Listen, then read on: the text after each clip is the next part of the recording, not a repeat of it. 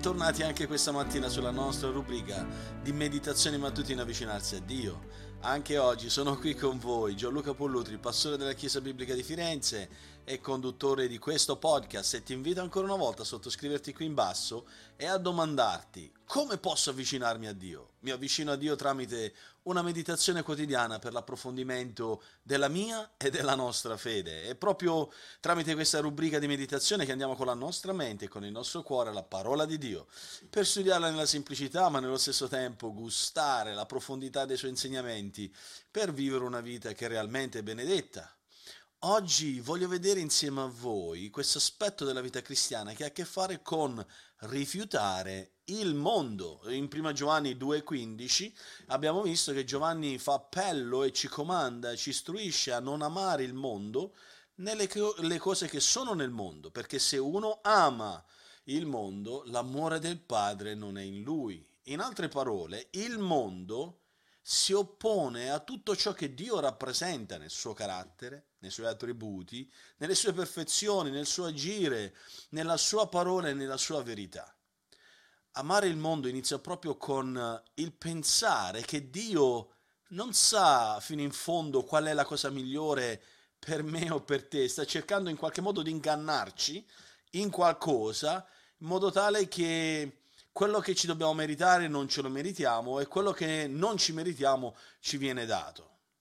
Quel pensiero sboccia presto nel voler ignorare del tutto quegli avvertimenti che Dio ci dà e anziché accettare quello che Dio vuole che noi facciamo per Lui, per la Sua gloria e per il nostro bene, cosa facciamo? Tante volte ci lasciamo ingannare e facciamo quello che Satana vuole e seguiamo quello che Satana offre. L'amore per il mondo è partito, è iniziato dal giardino d'Eden e continua ancora oggi. Infatti in Genesi capitolo 3 cosa è successo? La donna ha visto, ha osservato che l'albero che Dio aveva proibito di mangiare, mangiarne il frutto era eh, buono per nutrirsi, che era bello da vedere e che l'albero era più che mai desiderabile per acquistare conoscenza. E così Eva ha preso del frutto, ne ha mangiato e ne ha data anche suo marito, che era con lei, osservava tutto e non ha fatto niente per impedirlo, eppure Adamo mangiò di quel frutto. Cosa li ha fatti pensare che il frutto fosse buono per il loro nutrimento e fosse sufficiente per dargli quella conoscenza necessaria che loro tanto adesso desideravano? D'altronde Dio non gliel'aveva detto. Cos'è che aveva detto Dio ad Adamo ed Eva? Che nel giorno in cui ne avrebbero mangiato, per certo sarebbero morti.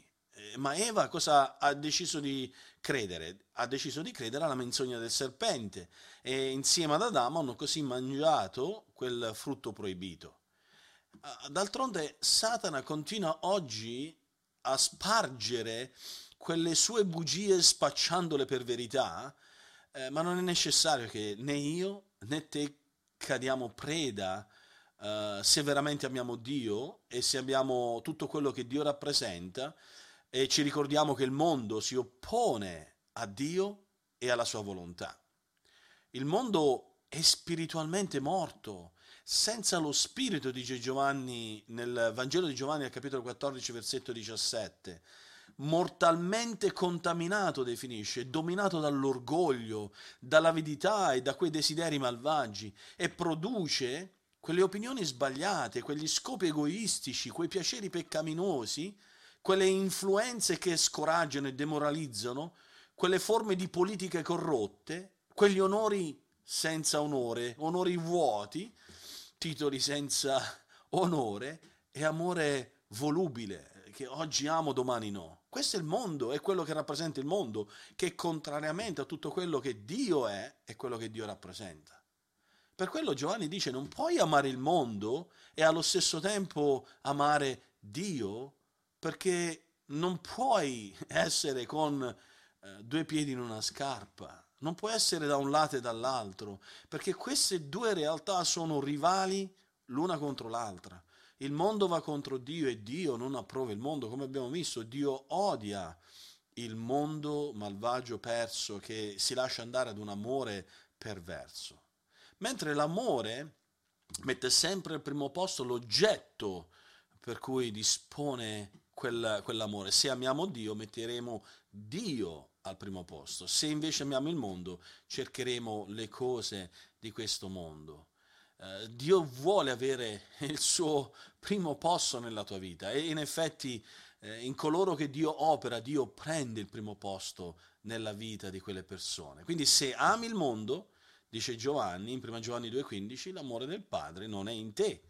Dimostri in ultimo che Dio non sta operando nella tua vita e che Dio non ha scelto di amarti in quella maniera speciale. Non lasciarti trasportare da questi modi di fare mondani e ricercare piacere nel mondo che diventa un ostacolo crescente nella tua vita per portarti ad amare il vero Dio, Signore della tua vita. Per quello voglio darti alcuni suggerimenti applicativi. Galati 1, 3 a 5 spiega che Gesù ha dato se stesso per i nostri peccati in modo tale che possiamo essere risparmiati, sottratti dal presente secolo malvagio, così che possiamo vivere secondo la volontà del nostro Dio e Padre, al quale dobbiamo tutta la gloria nei secoli dei secoli, dice Paolo. Ricordiamoci, carissimi, Cristo è morto per liberarci da questo sistema malvagio, mondano, di cui Satana è il principe. E qual è la motivazione più grande, se non quella di poterci presentare davanti a Dio col desiderio di onorarlo e di rifiutare così i piaceri del mondo e vivere alla gloria di Dio? Quale desiderio di più deve essere nel nostro cuore? E per quello, per darti a suggerimenti di come pregare oggi, voglio portarti a riflettere proprio su questo soggetto.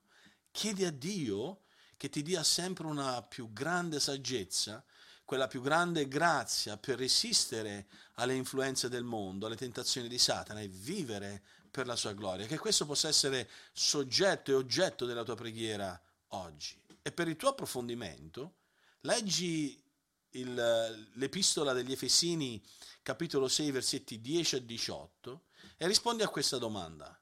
Come puoi, come credente, proteggerti da questo sistema malvagio mondano che Satana governa. Oggi abbiamo toccato questo argomento particolare. Il mondo si oppone a tutto ciò che Dio rappresenta. Noi vogliamo essere con Dio e non con il mondo, vogliamo seguire Dio e non il mondo, vogliamo servire Dio e non il mondo, vogliamo essere controllati dalla volontà di Dio e non dalla volontà del mondo. Che Dio ci benedica in questo anche oggi.